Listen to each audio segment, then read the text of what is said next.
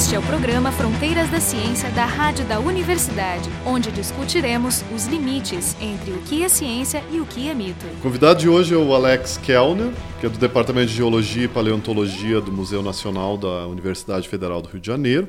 Ele é também membro da Academia Brasileira de Ciências, é um especialista em pterossauros, mas hoje o programa vai ser sobre um outro bicho, muito maior e assustador. Quer dizer, talvez menos assustador, mas bem grande. O Austroposeidon magnificus. O pessoal do programa Carolina Brito, Jefferson Arenzon e eu, Marco de Arte, do Departamento de Física da URGS. Então, conta um pouco dessa história para nós do Austroposeidon magnificus. É só o maior dinossauro encontrado até a presente data no nosso país. É por isso que tem nome Poseidon. Pois é, você sabe, é o deus do trovão, enfim, Isso. daquela ideia que se imagina se o bicho batia o pé no chão, tudo tremia e tal. Ah. Mas você entende que toda vez que você encontra uma espécie nova, é a prerrogativa do pesquisador de cunhar um nome. E o nome nunca pode ser igual, é gênero e espécie. E aí as pessoas costumam utilizar línguas mortas, grego antigo, latim, até mesmo língua indígenas. Esse nome, inclusive, se deve à principal autora do artigo, a Camila Bandeira, né, que estava fazendo um mestrado no programa de pós-graduação em zoologia lá do Museu Nacional, e ao Felipe Simbras, que em algum momento chegou a trabalhar nesse material. Mas essa história é uma história muito bacana. Basicamente, haviam os ossos de grande porte de dinossauro e que estavam no Museu de Ciências da Terra, que fica ali no bairro da Urca, no Rio de Janeiro. Grandes, o que que é grandes? 80 centímetros de tamanho, uns 20 quilos cada um de peso. Mas que ossos eram? Porque não é um esqueleto completo. Não, não era um esqueleto completo. Eram ossos que naquele tempo a gente conseguiu deduzir rapidamente que eram vértebras. Você tinha várias vértebras de grande porte. Só que qual é o problema desse material? Ele ainda estava sem ser preparado. A preparação na paleontologia consiste basicamente na remoção da rocha que recobre o fóssil. Só aí que você vai ter uma ideia assim, de bicho que é e tudo mais. Aquele material específico ele foi coletado por um dos principais pesquisadores brasileiros em paleontologia de vertebrados, que é o Levelin Ivor Price. Num determinado momento havia uma obra, ele foi para essa região da obra, acabou encontrando esses ossos, coletou esse material e os trouxe para o Museu de Ciências da Terra. E aquele material foi ficando lá. E aí quando eu voltei do, do meu doutorado, eu vi esse material lá, né? Mas é material complexo, a preparação complexa, é um material muito incompleto, apesar de ser de, de grande tamanho. E aí, em determinado momento, a gente resolveu, então, começar a trabalhar no material. O material foi emprestado do Museu de Ciências da Terra para o Museu Nacional, só que a gente não sabia se era uma espécie nova. Só que através do estudo muito bacana que a Camila fez, comparando este material com outros dinossauros, tanto do Brasil como da Argentina, onde você encontra dinossauros que deveriam ser parecidos com esse, né, que é um grupo chamado de Titanossauria, né, ela chegou à conclusão que era uma espécie nova. Os titanossauros são muito comuns naquele antigo continente que nós chamamos de Gondwana, que reunia a Índia, a África, a América do Sul, grande parte da Oceania e a Antártica. Esses dinossauros eram muito comuns ali. Hoje em dia você também encontra registros nos Estados Unidos e na França e em alguns outros países da Europa. Mas as espécies mais comuns são realmente, sobretudo da América do Sul, alguma coisa da África e na América do Sul, especialmente do Brasil e da Argentina. Então essa comparação permitiu estabelecer uma nova espécie. De que tempo a gente está falando? A gente está falando do Cretáceo superior ao em torno de uns 90, 80 milhões de anos. Esse animal vocês estimam que tenha que tamanho, mais ou menos? Em torno de 25 metros. E talvez tenha logo a pergunta, mas como é que você sabe se você só tem alguns pedaços Quantos pedaços tem? Pedaços são muitos. Caco todo vai, vai chegar perto de uns 50, 60. Mas material que possa se trabalhar de uma forma mais razoável, identificação, nós temos 12. Isso permite que vocês construam o quebra-cabeça e montem o animal.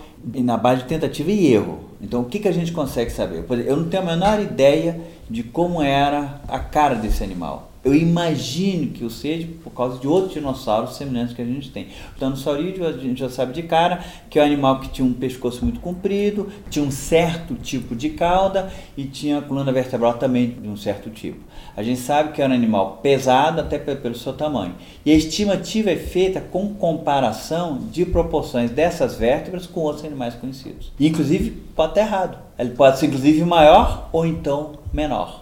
Mas com base no que a gente apurou neste momento, é o maior dinossauro já encontrado no nosso país. Eles são herbívoros. São animais herbívoros. Mas por que, que eu posso dizer que são herbívoros se eu não tenho nem o crânio? porque eu consigo classificá-los dentro dos titanosaurídeos. Mas por que, que eu consigo classificá-los dentro dos titanosaurídeos?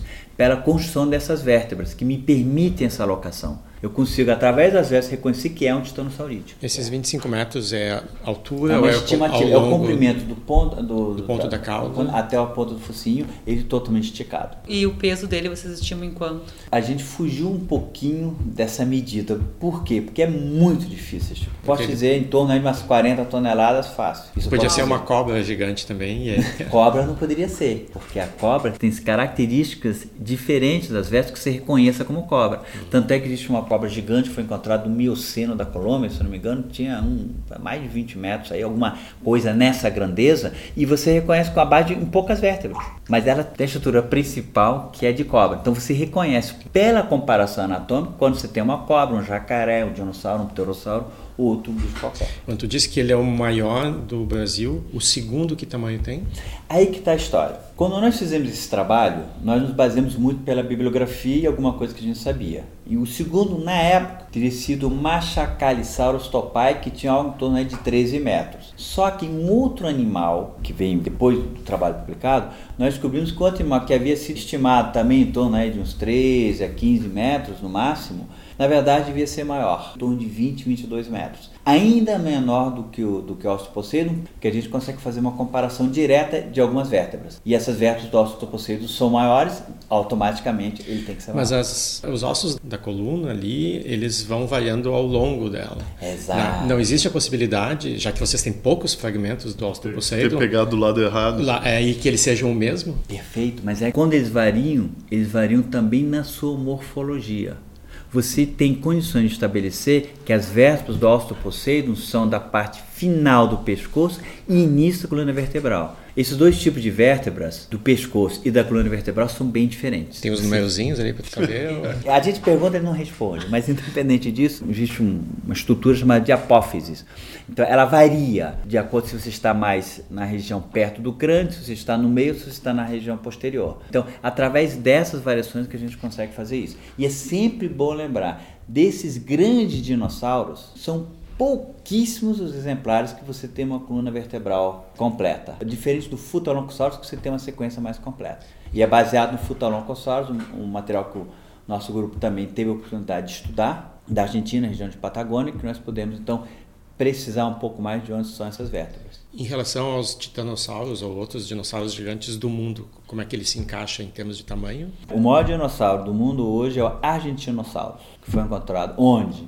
Na Argentina. Isso que eu ia perguntar, por que não chamava de Brasilossauros o nosso? Então? Mas é, poderia ter chamado. Poderia Mas ia ficar menor que o Argentinossauros, aí vai ficar ruim. É... Quando tu achar o maior do que o Argentinossauros, aí tu chama de Brasilossauros. Mas a gente utiliza muito. Brasil de Titã já existe, existem nomes assim. Mas o, o Argentinossauros, então, é um animal gigantesco que devia ter algo em torno aí de 36 36 a 38 metros. São contemporâneos? Não, é mais ou menos. Porque lembre-se, essa datação dessas camadas não são muito precisas. E essa história mesmo, né? A gente estava começando a falar. Onde que foi encontrado o Osso Poseidon? Foi na região de Presidente Prudente, estava se construindo uma estrada na, no local. E hoje em dia, quando nós temos voltar para coletar mais, porque tem que ter mais lá, agora tem um povoado em cima e você eu tenho uma curiosidade super básica, na verdade. É bem impressionante ter animais desse porte, que hoje em dia nós não temos. Quais são as teorias aceitas hoje para que, nessa época, os dinossauros eles pudessem existir? Primeiro, sendo tão grandes, e segundo, animais herbívoros tão grandes. De uma certa forma, essas são questões que ainda não são totalmente compreendidas. O que nós sabemos, que nós imaginamos, é que existe uma vantagem de ser grande. Qual é? Não ser comido. Exatamente, vital predador. Inclusive, esse dinossauro de grande porte se consegue comprovar de forma indireta, através de pegadas, que eles deviam cuidar dos seus filhotes. Inclusive, tem estudos bem bacanas mostrando pegadas de animais maiores, laterais e no centro de animais menores. Bem essa ideia de, de, de proteção. Bom, mas hoje em dia também seria uma vantagem adaptativa ter animais gigantes. Exato. Só que nós tivemos há 10 mil anos atrás. Através das preguiças gigantes, tudo aí, porque o que aconteceu com eles? Mudanças climáticas fez com que eles Também, mas no momento que tu tem animais pequenos que caçam coletivamente, como a gente, não existe animal grande protegido. Provavelmente eles deviam passar o tempo todo comendo. Em geral, esses grandes animais, o ciclo de sono deles é bem menor.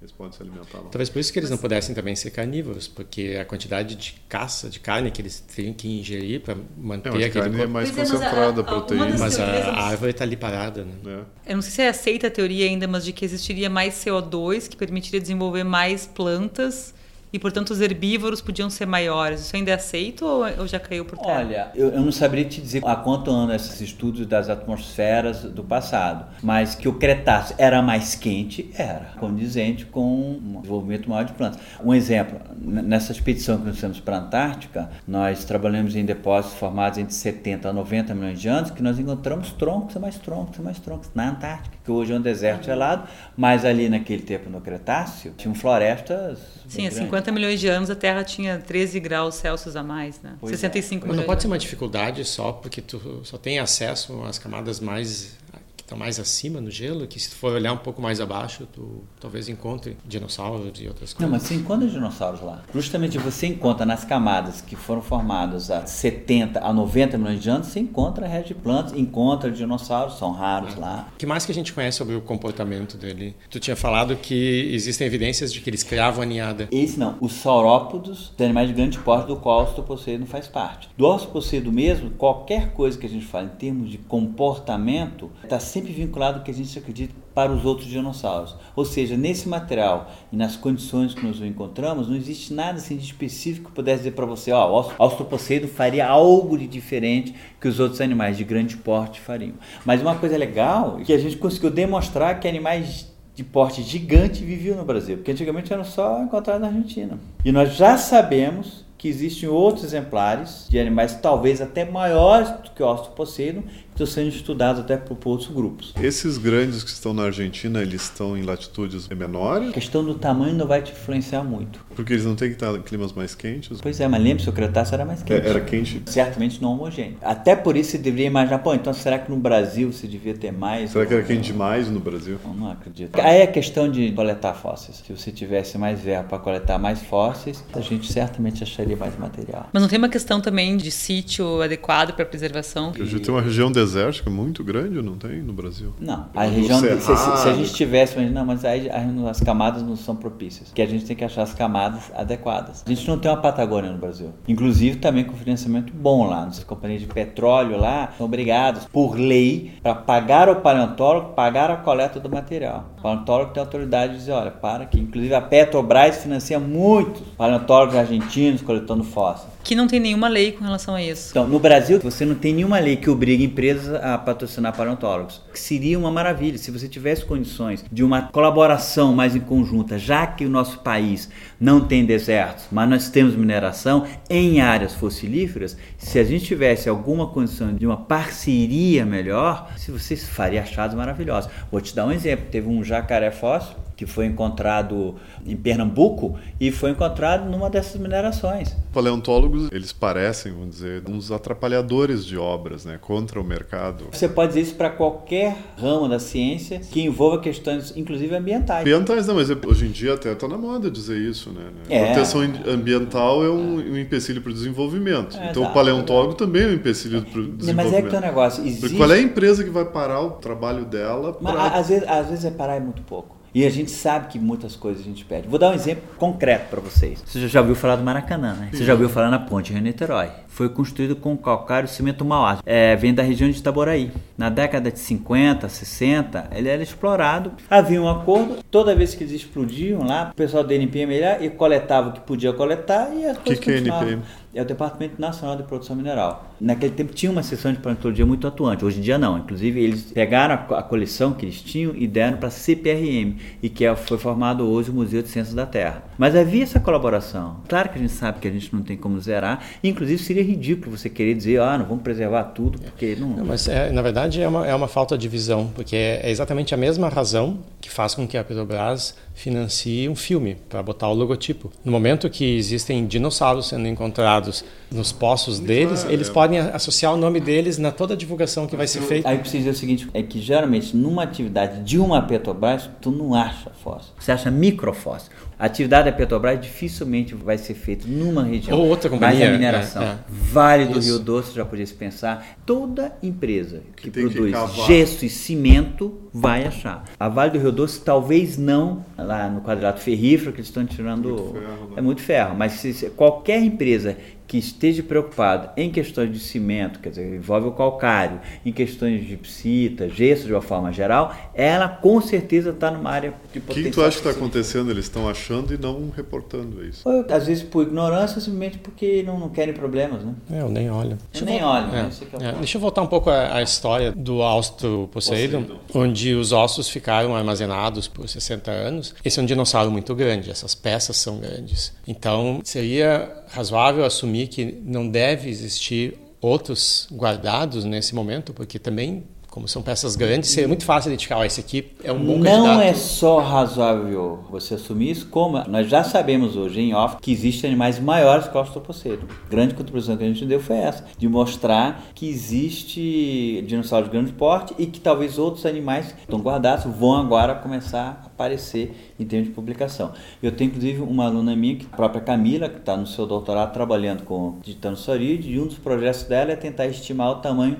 de todos os dinossauros brasileiros. Porque a gente foi pego um pouco assim de surpresa desse material que todo mundo dizia que era de pequeno porte ou não dizia nada, e quando a gente foi ver ele é grande. Ele não é maior que o Ostropocedon, mas ele está ali. Ele também cai na categoria que a gente chamaria de gigantes. Mas na publicação não estava relatado dessa forma, estava uma coisa mais assim, e aí depois que a gente foi descobrir, através até de indicação de colega, ó, esse material também tem, é de grande porte. Ela foi lá e descobriu. E agora a gente vai tentar então fazer isso. Só que vai descobrir que a melhor maneira de você tentar estabelecer o tamanho desses animais é pelo fêmur. Existe técnica através do fêmur, né? E Só que vocês os não têm fêmur. Diz- Diga uma coisa, eu li na Folha de São Paulo, o estudo de vocês foi super divulgado na Uhum. mídia brasileira. E eu li que vocês teriam usado um tomógrafo, que é uma espécie de raio-x. E eu ia perguntar qual é o ganho nisso aí, porque estava me dizendo que vocês, basicamente é uma análise morfológica. O que, que vocês ganham fazer uma análise tomográfica? Hoje em dia, cada vez mais, aquela ideia do paleontólogo que Com fica lá pincelzinho. escritóriozinho, pincelzinho, tirando a poeira, ela vai caindo por terra.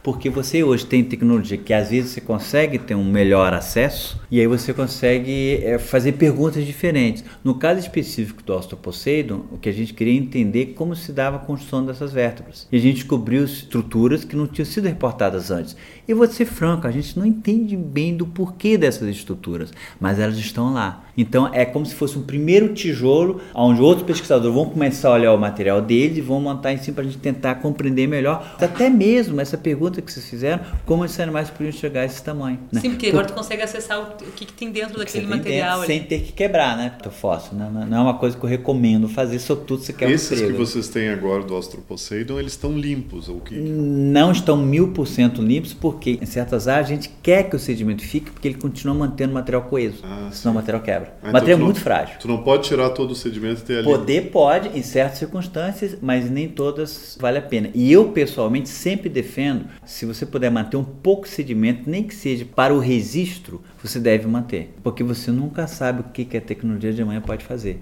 Às vezes, um pequeno pedaço daquele sedimento vai te dar um- um- uma informação enorme. Porque mesmo no Austroposeidon, nós não sabemos exatamente de onde ele vem. Nós sabemos a região de presidente por dentro, sabemos que tem uma certa unidade geológica, então mais ou menos 10, 20 metros está aí.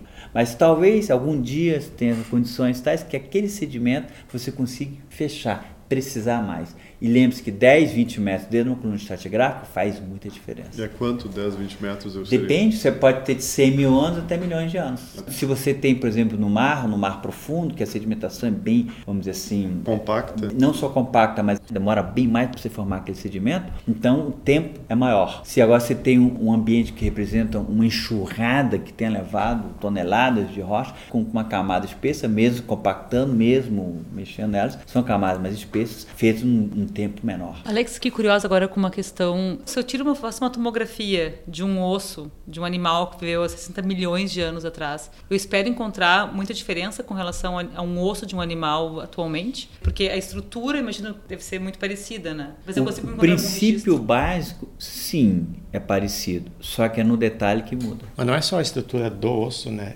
São as cavidades internas. E a distribuição das partes internas dos ossos. Por exemplo, esse dinossauro você não acredita, mas se olhar a tomografia você vai ver que ele é bem leve. Os ossos são macios, são geralmente répteis marinhos, por exemplo, animais da água que tem o seu motivo. Como os animais que voam, como os pterossauros, têm um osso bem fino. Mas desses répteis são bem pneumatizados. E é incrível como esses animais são, apesar do seu tamanho, que o material é frágil às vezes é mais frágil de outros animais menores. É, é curioso. Mas tu isso. consegue identificar o que, que naquele osso, por exemplo, poderia te imaginar que houve uma degradação interna que não pertencia ao animal, mas foi uma questão de desgaste do tempo, ou isso não é possível? Existe uma possibilidade de você ter o que a gente chama de uma recristalização, onde uma parte mineral original do osso se modifica e aumenta de tamanho pode ocorrer. Inclusive aqui no Rio Grande do Sul vocês têm exemplos maravilhosos, que você tem até às vezes répteis metade dele é toda inchada e a outra metade dele é mais estreita. Se você encontrasse separados, você imaginaria que pudesse tratar de, de, animais totalmente diferentes e, no entanto, é o mesmo indivíduo,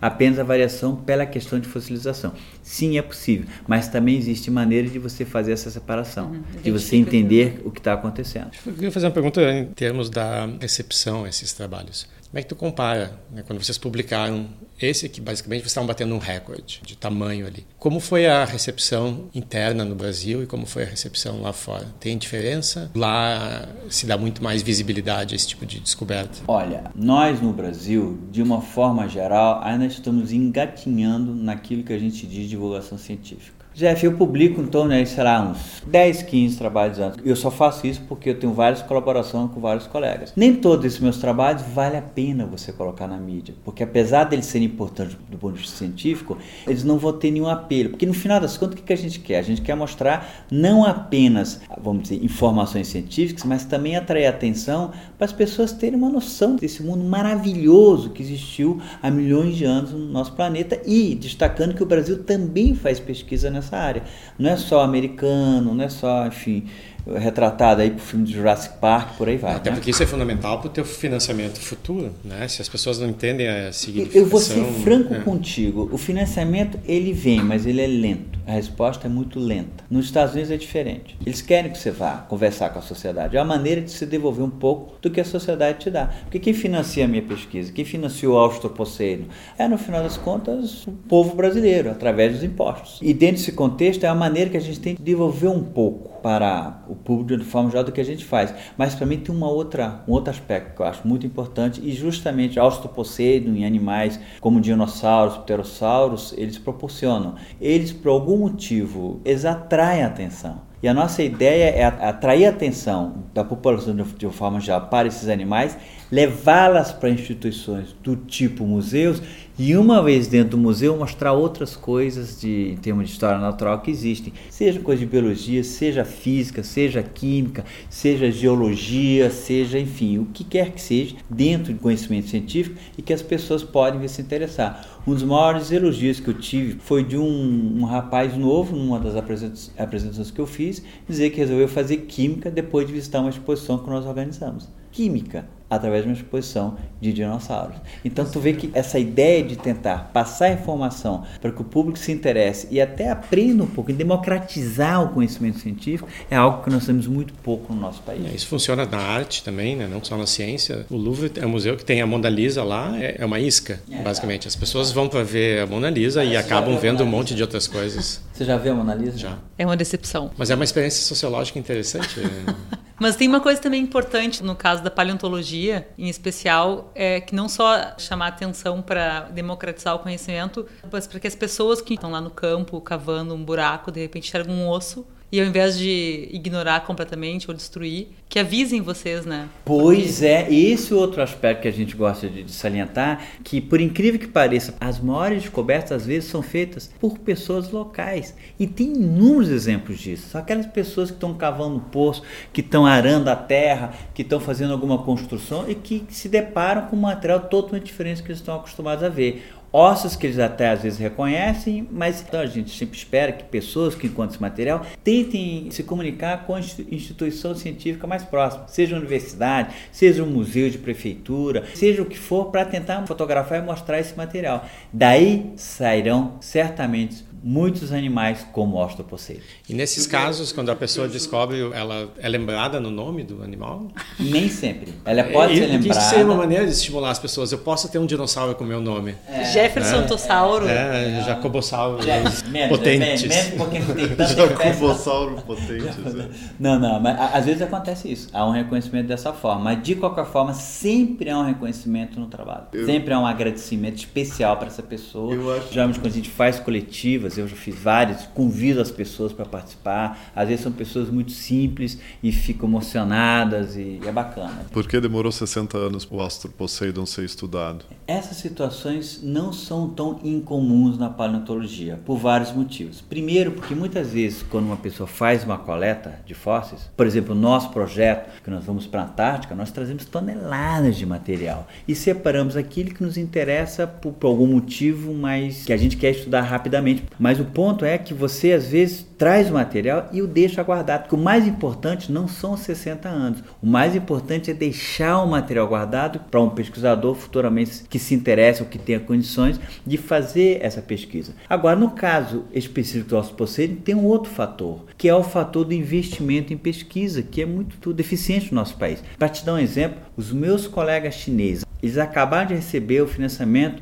de 30 milhões de dólares. Mas não é 30 milhões de dólares para a paleontologia de vertebrados da China, não. São pessoas que, como eu, estudam dinossauros e pterossauros. Um grupo de que tamanho? De 10 pessoas 10 por 5 anos. E sabe o que o governo diz? É para você não precisar mais procurar dinheiro. Sim. Diferente da gente, que a gente está vivendo ali de pires na mão e tentando ver, e aí tem caps que você tem que publicar, enfim. Eles não, eles têm uma visão de futuro diferente, eles têm uma visão de investimento diferente. Então, no caso do Alto ele é caro. Ah, poxa, só foram 10 mil. Sim, mas me deu os 10 mil, me deu os 10 mil. Cadê os 10 mil? Era 10 mil que precisava. É. E nem sempre é uma coisa ruim ele ter ficado 60 anos aguardando, porque as técnicas que vocês usam hoje são certamente muito melhores do que as técnicas de 50, 60 Jeff, anos. Sinceramente, não. Eu acho muito ruim ter ficado esse tempo todo parado. É, porque às vezes tu pode ter uma técnica porque muito invasiva eu vou te, vou te, dar, desmancha um o fóssil. Mas nesse caso específico, as técnicas básicas são as mesmas. O que, que a gente não teria feito? A tomografia. Uma, a tomografia.